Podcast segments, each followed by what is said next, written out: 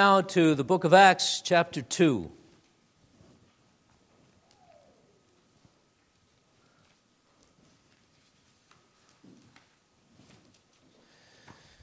Acts chapter 2, and we would consider in our reading the first 21 verses. I have changed my mind since the announcement of the theme of the sermon the bulletin is due. And the theme of the sermon is based on the verses 17 through 21, so we'll take special note of that, and especially the one word of the awesome day of the Lord that's announced as being fulfilled on Pentecost, verse 20. I want to consider that and consider also that the King James Version has notable day, and I believe that's more accurate because there's something of revelation here. Amazing, awesome things going on of revelation, and we should note that. And that was the purpose of Peter's sermon, part of which we'll read. Acts 2 1 through 21. When the day of Pentecost had fully come, they were all with one accord in one place, and suddenly there came a sound from heaven as of a rushing, mighty wind, and it filled the whole house where they were sitting. Then there appeared to them divided tongues as of fire, and one sat upon each of them. They were all filled with the Holy Spirit and began to speak with other tongues as the Spirit gave them utterance. And there were dwelling in Jerusalem Jews, devout men from every nation under heaven. And when this sound occurred, the multitude came together and were confused because everyone heard them speak in his own language. Then they were all amazed and marveled, saying to one another, Look, are not all these who speak Galileans? And how is it that we hear each in our own language in which we were born? Parthians and Medes and Elamites, those dwelling in Mesopotamia, Judea and Cappadocia, Pontus and Asia, Phrygia and Pamphylia, Egypt, and the parts of Libya adjoining Cyrene, visitors from Rome, both Jews and proselytes, Cretans and Arabs. We hear them speaking in our own tongues the wonderful works of God. So they were all amazed and perplexed, saying to one another, Whatever could this mean? Others, mocking, said they are full of new wine. They're drunk. But Peter, standing up with the eleven, raised his voice and said to them, Men of Judea, and all who dwell in Jerusalem, let this be known to you, and heed my words. For these are not drunk, as you suppose, since it is only the third hour of the day. But this is what was spoken by the prophet Joel. And it shall come to pass in the last days, says God, that I will pour out my spirit of my spirit on all flesh. Your sons and your daughters shall prophesy, your young men shall see visions, your old men shall dream dreams.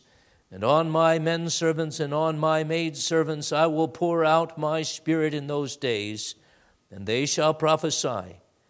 I will show wonders in heaven above and signs in the earth beneath blood and fire and vapor of smoke. The sun shall be turned into darkness and the moon into blood before the great the coming of the great and awesome or notable day of the Lord. And it shall come to pass that whoever calls on the name of the Lord shall be saved.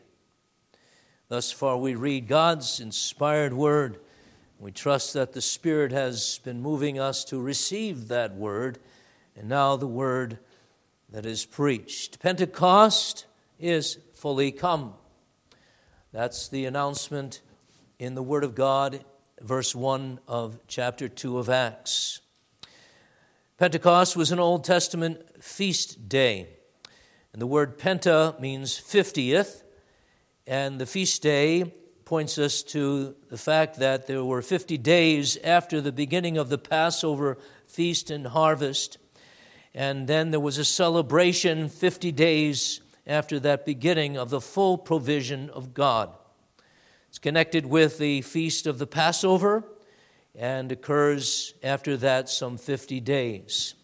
It is fully come. That's the significance of Acts chapter 2 and of the entire New Testament and of why we're sitting here.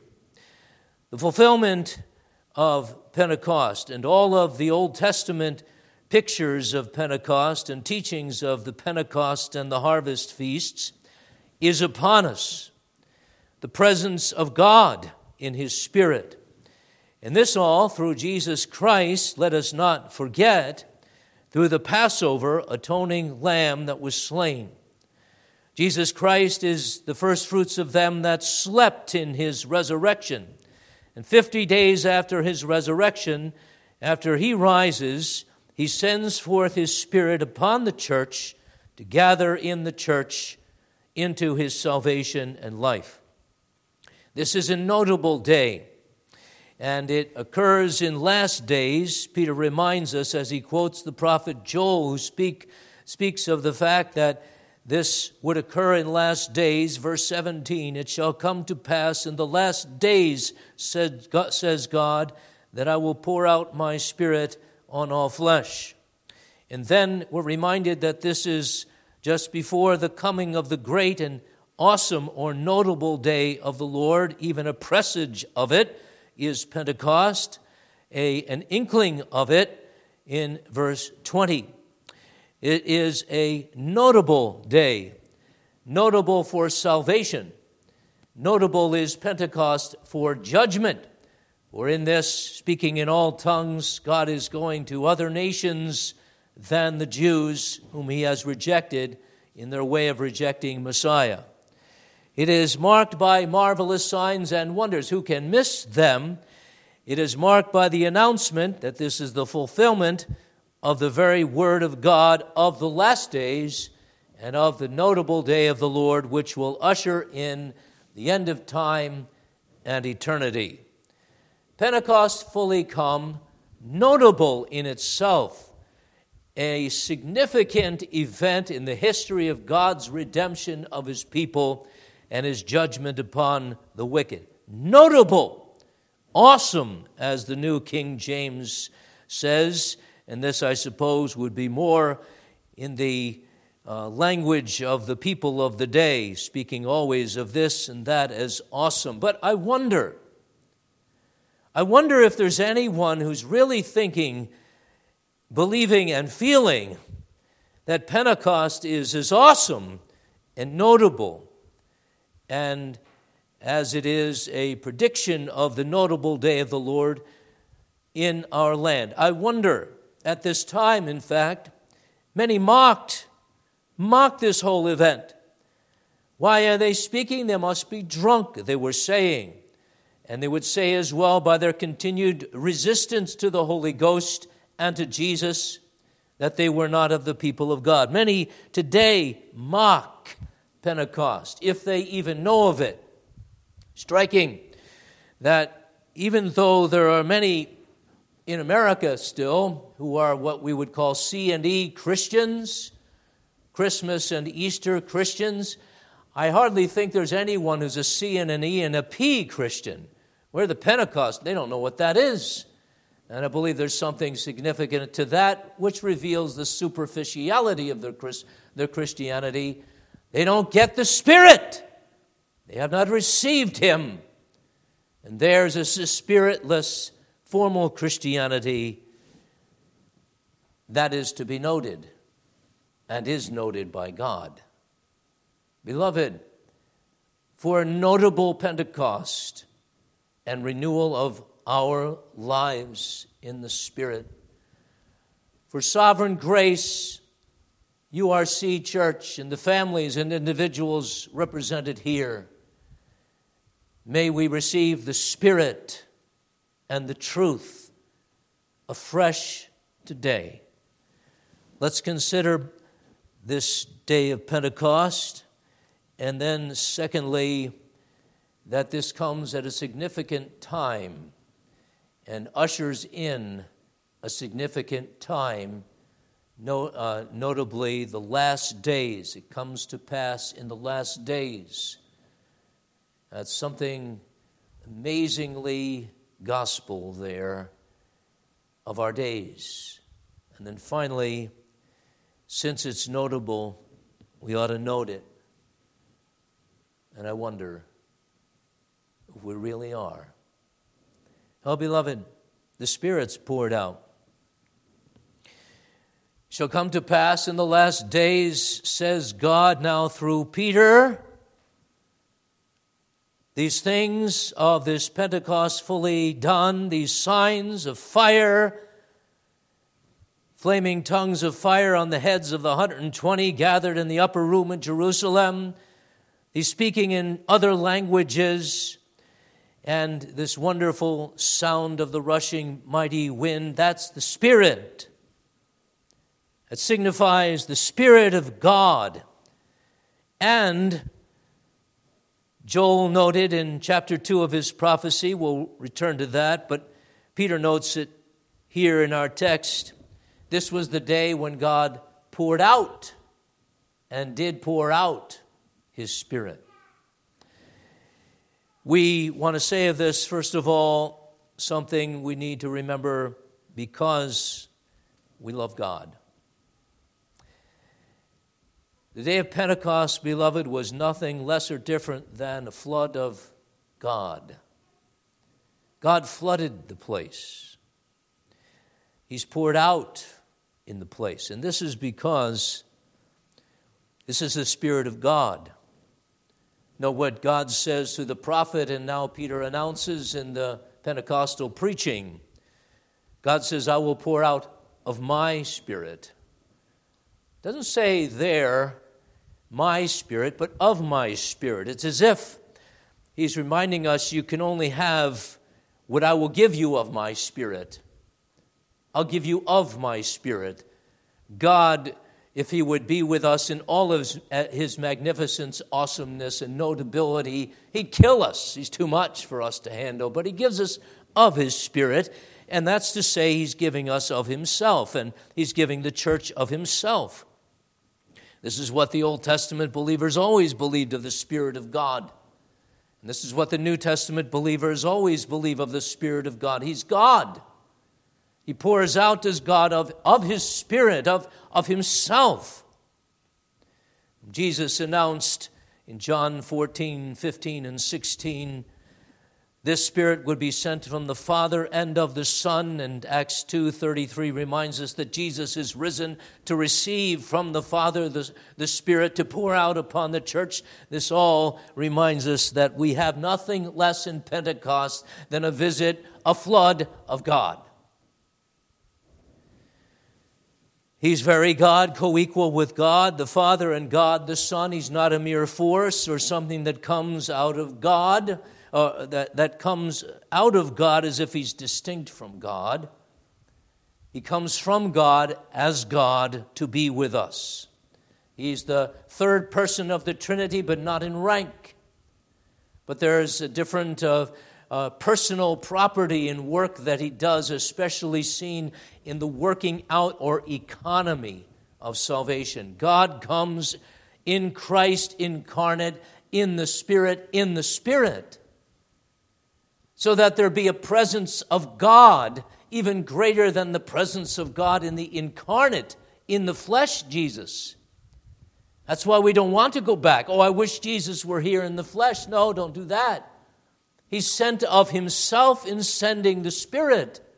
And the Father is sent of himself in sending the Spirit. And there is then this holy communion of the triune God in the Spirit in the church. This is Pentecost. And he gives of his Spirit heavenly gifts, makes the church his holy temple, gives himself to the church as the Spirit even of Christ. That's what Galatians 4 says he is. He's my Spirit, the Spirit of the triune God, and he's the Spirit of the Christ of God. Particularly concerned he is to apply the redemption accomplished on the cross. So that Calvary there and then becomes this Calvary here and now. So then it happened. Jesus in the body, pouring out his, his life blood for us, now is realized in us, and there's this participation of all the things of Jesus his death, his atonement, and his resurrection, his life. He is the revealer and bestower of redemption. This is the day of inspiration, we could say, when there's this amazing pouring out. Now, it, let's be clear here. When the Bible says that the Spirit's poured out, it's not saying that in the Old Testament, no Spirit. No, no, no, no Spirit. Jesus reminds us in John 7 when he even says that in the Old Testament the Spirit was not yet, that he was speaking in John 7 of the fact that the Spirit as of himself glorified was not yet. David had the Spirit. King David even said, Take not thy Holy Spirit from me. All believers had the Holy Spirit. There's no way else to be saved. Believers were forgiven then, and they were comforted in this, and they were assured of their salvation then, all through the Word and through the Spirit, which spoke to them, to their hearts, and comforted them, them and, and promised that there would be a further real in flesh reality of their salvation in this Messiah to come. And that's the difference between the Old and New Testament. Things are promised then and there that are realized, and now and here in Pentecost we see it. Things of the harvest of God, for example, to relate to the feasts that are being pictured here, were things of wheat and barley and oats and so on. But now there's the harvest of souls. And the Spirit poured out upon all flesh here reminds us of the wonderful fulfillment of the promise even made to Abraham that he would be the father of many nations. In fact, remember when he's visited by God at different times in Genesis 11 and 12 and following, his name is first Abram, children. But then, because he would be the father of nations, his name is changed to realize what that means Abraham, father of nations. And this is realized here. And the wonderful day of the church is such that there's a reversal even of the poor of, of the curse on of Babel. Remember that in the early chapters of Genesis? The people try to get together in disobedience to God, who said, Don't get together, go into all the world and, and populate the place to my glory. Well, they try to get together because they think they have a better plan than God. That's the first where two and three are gathered together, there God is not because they build this Babel, whatever it was, this great tower, and their goal, their principal goal was to make a name unto man. Let's make a name for ourselves. And God cursed them, remember that? Confused the tongues. Made it so that there was the beginning of this war and warring in society, this misunderstanding. It made it also so that the church could survive and there wouldn't be one united society against the church, though in these last days that's coming. When everybody's going to be for Antichrist and against the church. Well, this is all reversed here, we see in principle. That is, as a beginning, there is the speaking of all in different languages. And I don't know, can't really explain that miracle so well, but it was in other languages that people were from here were understanding people from there. That people here were speaking to those who were there who never learned their language, but God was giving them the language, indicating the great communicator that God is, even through people and not in the need of educating them, but simply moving them to speak the truth to those of his good pleasure. Poured out, lavished upon us.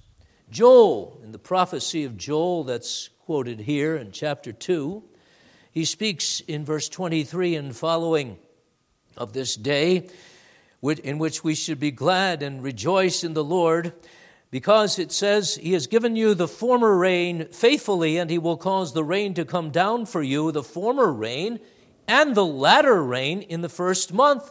The former and the latter rain together. There's going to be a flood. And this is what he's speaking of. And verse 28, he picks up on that. And he says, Afterward it will come to pass that I will pour out my spirit on all flesh. Your sons and your daughters shall prophesy, and so on. There's this lavishness, this abundance, this mighty rushing stream of God and of the truth of the salvation of God. It's like a birthday. It was.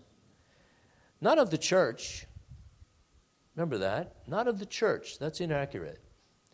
There was a church in the Old Testament, the church in the wilderness. Peter uh, or uh, Stephen speaks of that in Acts chapter 7 as a church in the wilderness.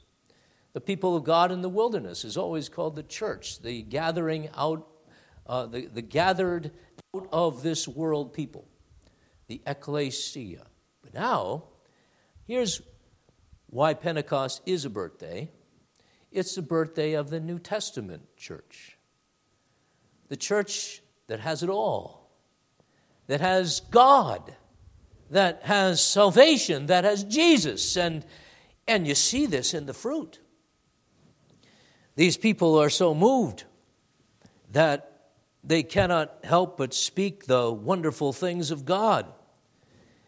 And Peter reminds them that this is exactly what happens in the New Testament. I'm pouring out my spirit and, and hold on for the ride, as it were.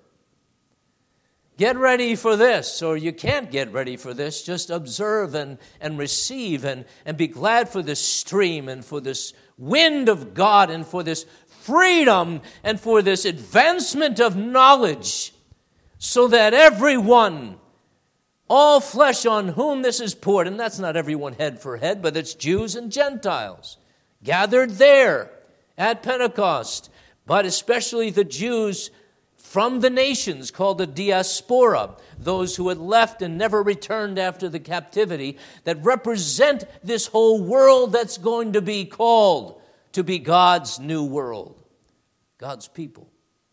And high and low, men and women, children, and even ministers will speak the things of the Spirit who enlightens them, ignites them, moves them, fills them. So there's this great advance. And I want to speak now of the fact that this is something that occurs in the last days. Amazing truth here, and a lot of misunderstanding about this. Some people think that Pentecost was not only the beginning of the last days, but it was the, the, the, the, the end of time, in fact. Some people think that Pentecost was when God said, I'm going to really end all things, and this generation will not pass until Jesus comes again.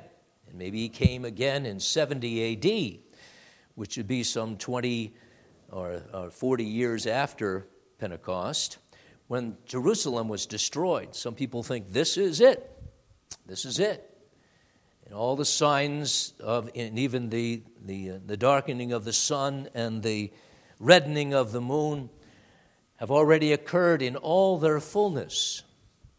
And they deny that this last days here, that is announced by Peter as having come, is simply a reference to the fact that there is a beginning here of the end of time, not the complete end of time. You note in verse 20 it says that these signs will come, prophesying especially, wonders in heaven and on earth, before the coming of the great and awesome day of the Lord. That is yet to come. However, at the same time, there is this thing that has come.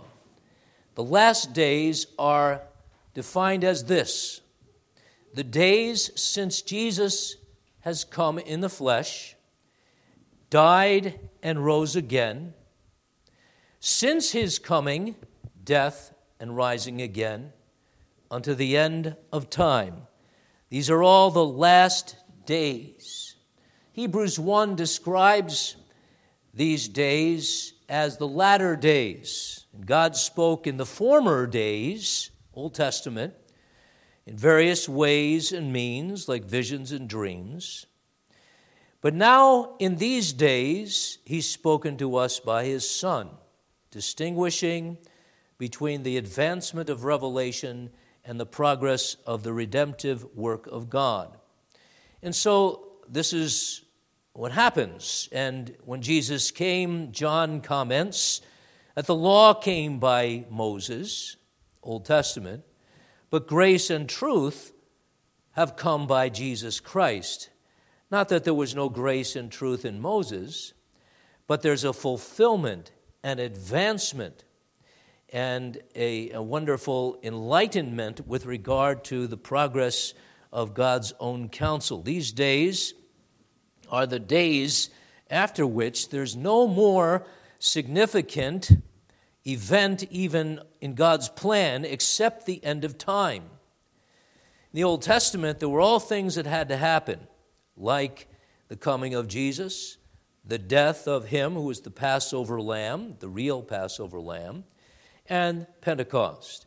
But since Pentecost is fully come, there is this inauguration of everything looking forward to the final appearing of God. Nothing else on the timetable of God Himself. Those are the last days. And now, the wonderful thing about this is that these last days are all, as one has said, highly charged with the truth of the final last day. It's as if what's happened with the pouring out of the Spirit and the the rushing or the sound of the rushing mighty wind and the overwhelming of the people of God, it's as if eternal, eternity has begun. Glory is shining forth, power from heaven. All that God can give and will give is now upon this world and upon the church, especially. That's why we don't need any other mediators and any other power. We have Jesus, and we speak of what we've heard of him and believe in him. That's why the church is this church that has these amazing keys of the kingdom and should never renege on them or abuse them because they're great things of the Spirit of Christ who works through the Word of God. This is why Jesus, that is, the truth of the last days, and that they are upon us now, and charged with glory, and charged with what shall be at the end. This is why Jesus himself said, when he's about to be crucified, now is the judgment of this world. Now. Now, in one way, it's not the judgment of this world. That was that is at the end of time. That's what God does at the end of time through, through his Son. But Jesus says in his trial, now is the judgment of the world because now it's set in motion. And then in Matthew 26 and 64, I believe, he, he's speaking again to, to uh, Annas, the high priest, and he's saying to him, He is the Messiah, and hereafter you will see the Son of Man coming in his glory. Hereafter, from here on in. This is what happened at Pentecost. Jesus was coming and began to come from here on in. The Son of Man in his glory. So there's an electricity about this age. And this reflects upon how we speak of these things and how we should be moved by these things. You see, isn't it the case if we know we've got lots of time, we just can kick back a little bit and not be so anxious about doing anything or, or so urgent about it? But if it's the case that we are in the last days that presage and predict and are a part of the end of time, if it's the case that we can see the lightning in the distance and feel the barometer just going down and everything ready for the storm, will we not be careful in how we prepare for the storm and tell others of the storm and, and cover up the crop and so on? This is the idea of the last days and our response to it. It has to do, beloved, with being in the Spirit. It's what I want to leave you with. The Spirit. What happens between Pentecost and today is the saddest thing you can ever, ever tell. This is kind of like Israel the shores of the Red Sea. Remember that? We're getting to that in our evening service. Exodus 15, that she sings, she's delivered, she's on the other side of the Red Sea, and there's this glorious song of Miriam and the women and, and all the men, I'm sure, joined in that, celebrating things.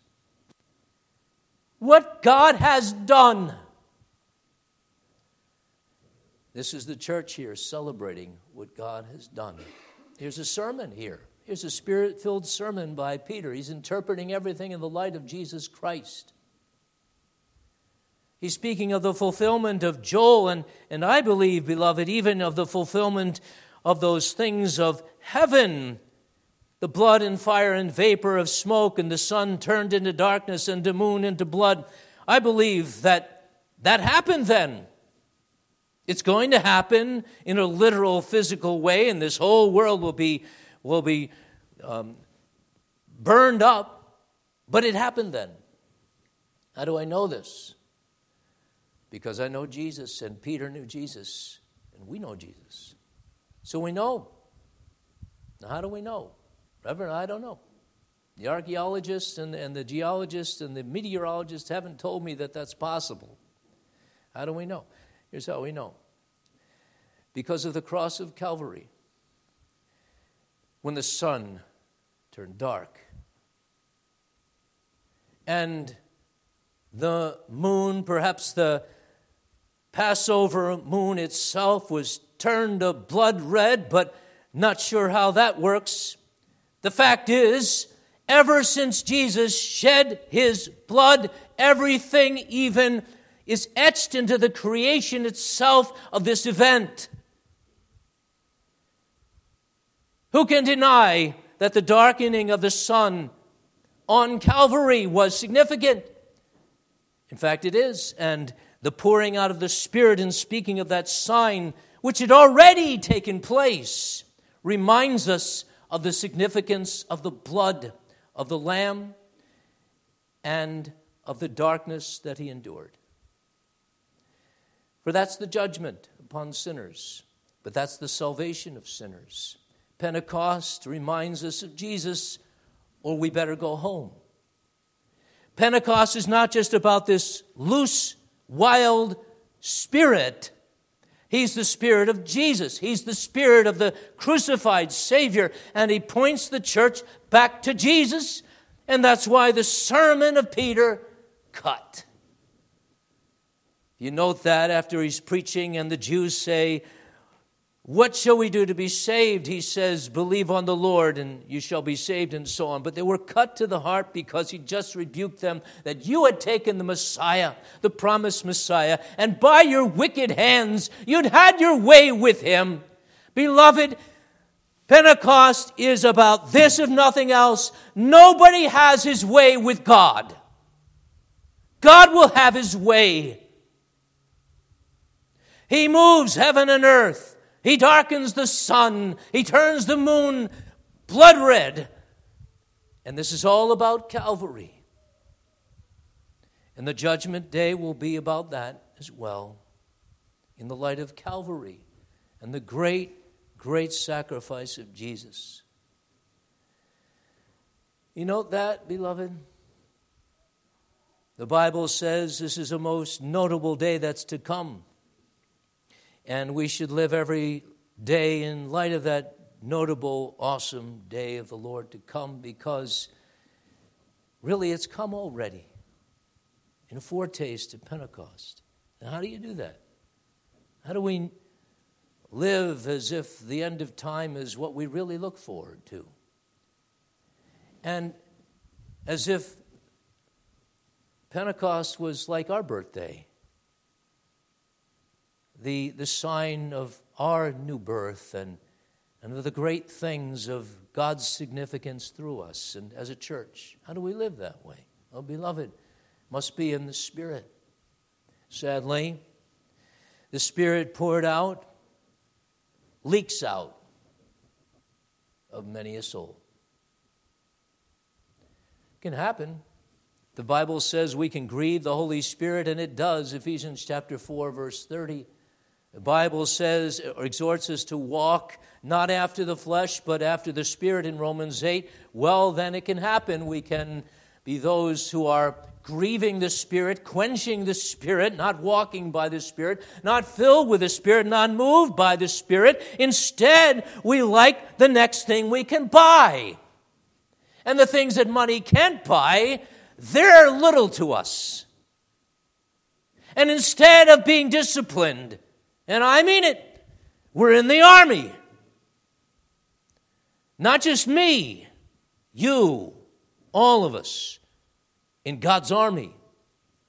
Instead of that, we go AWOL. Or we have some spirit of enthusiasm, maybe, like many do in the history of the church. Enthusiasts, we call them, whose spirit is let loose from the word. Martin Luther, when he was told about the fanatics who were loose from the word and and much in their ecstatic experiences and so on. He said, I would smite that spirit on the snout because a spirit that doesn't have a word is not the spirit of God.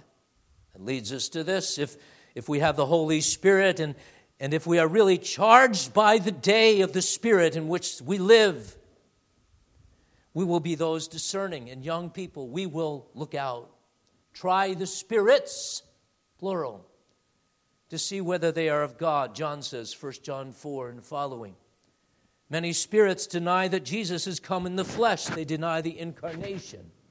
Therefore, by definition, they are lying spirits because the Spirit teaches of Jesus there is nothing to say to you and from you except things of the devil and the lie.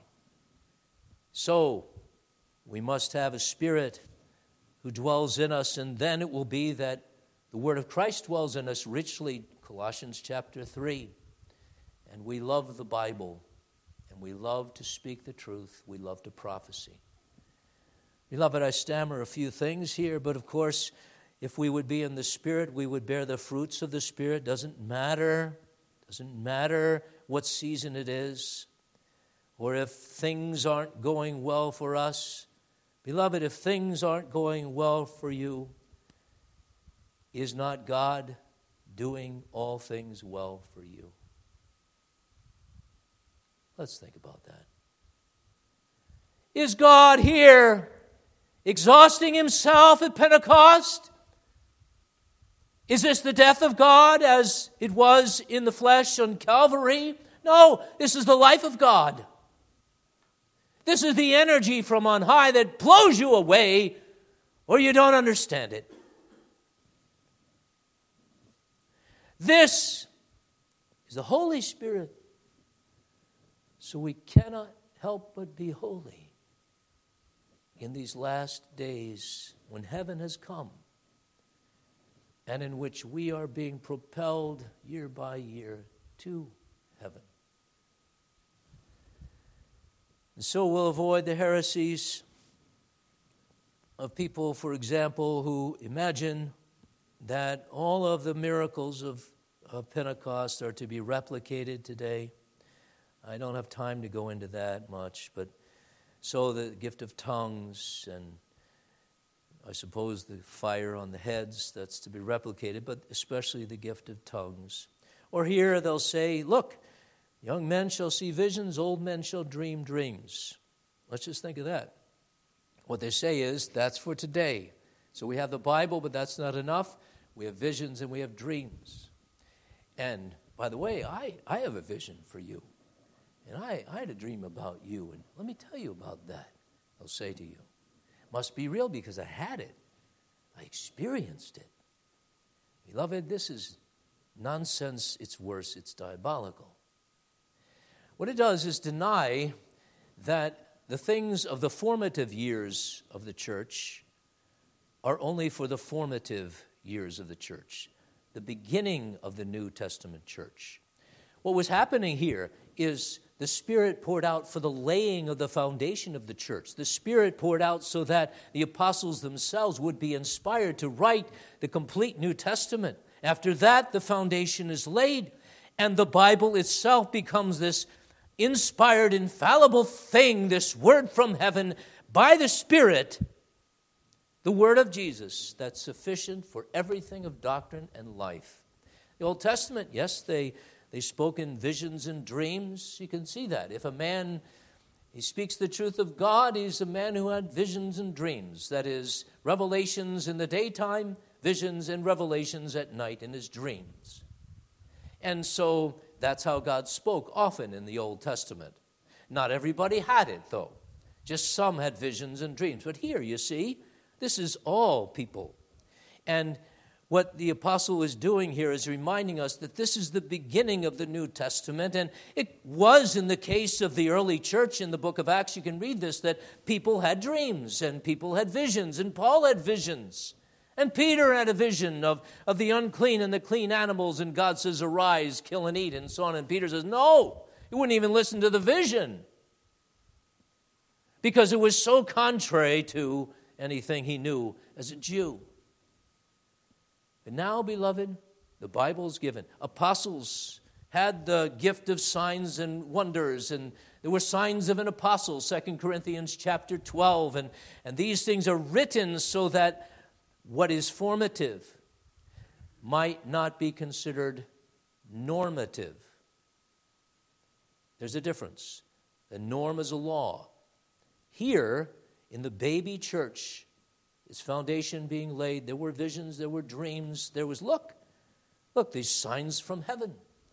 And this all to point to Jesus and to mature the church and be ready for the day on which men would start building on the foundation laid by the apostles and the prophets. So we have to be careful about that. There's people of all kinds of eschatological errors. They imagine, for example, that if the Spirit is come, here's what it's going to look like. And if we're really being spiritual, and I say and exhort you with all the Spirit within me, beloved, they're saying that victory in the church looks like something. Like what?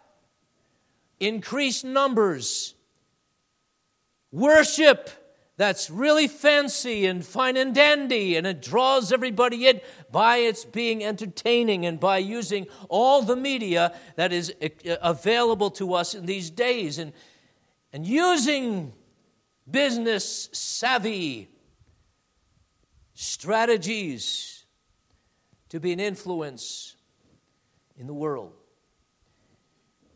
Victory, people say, is ahead of us because the Spirit is poured out and, and we're so excited about it, and we're going to make a difference here. And the kingdom's going to come, one political uh, candidate elected after another, and one policy overturned after another. Beloved, maybe but definitely the Spirit comes this way and the kingdom comes this way in quietness, in conversion, and in sinners being turned to God and on their knees, and in ordinary things in your life being transformed, in my life, in our marriages being strong, the Church of Christ preaching its big gospel of the big and Holy Spirit, through whom God says, I love you, and I, I love you for Jesus' sake. And I will never leave you nor forsake you. And I would comfort you now personally in all your life. I give you my spirit for your comfort and peace, not as the world gives, not for a kingdom that comes with observation. It comes not with observation. Not for a kingdom of this world. It is not of this world. Not so that we can compete with the other churches or the other institutes or the government or anything else that has been considered successful in this world. That would be to go back to Babel, wouldn't it? And the church leading the way. God, keep us from such success. Just be faithful. That's all God says. Be faithful. Be faithful in all your calling in life, one step at a time. It's the last days, maybe your last days. Be in the Spirit. Be guided by the Word to Jesus. To be guided by Him is to be guided up. May God revive us. May we be in the Word, in the Spirit, praying. And if you don't feel like it, beloved, show up! Because it's notable this day that the Spirit who comes here is that same Spirit that was at the beginning of time creation. The Spirit hovered upon the face of the waters, making something out of nothing. That's what the Spirit does. You nothing, God can make something out of you, even a true believer. You nothing, your life seems wasteful and, and just a waste up till now. God can do with you something and make something out of nothing, and something, a something life out of a nothing life. And then remember, that the very first work of God was to make something out of nothing, and the Spirit was there with the Word. But then there were all these other works in the six days of creation, so that the things that were made, this blob of earth, was formed into some things out of the blob. Individual creations were made and formed. Substance was given to the, the blob and this is what the Spirit does to the blob of our Christianity, to the lackluster sermon making or witnessing. God gives substance. The Spirit is for substance and individual creations of God. Doesn't matter who you are, how big you are, how small you are, men, women, red, black, brown, yellow, white, doesn't matter. God makes for his church this great beginning of the New Testament. Pentecost fully come, just before the coming of the great and awesome, notable day of the Lord. Amen. We pray, Father, would you bless us with your Spirit? And Lord, if any resist the Spirit, hear. If any are grieving the Spirit, and showing this by resisting the Word of God, Lord, give them to repent and give us all to repent. To the degree we've fallen asleep and become lukewarm, forgive us. Lord, work in us the fire of the Spirit, the life from above. May we be uh, those prophets and priests and kings as of old. May our sermons cut to the quick and we be cut to the quick, and may we be those who are light in this world, evangelists in the name of Jesus, who will not be denied and who's coming again. In His name we pray. Truly, we are praying. Amen.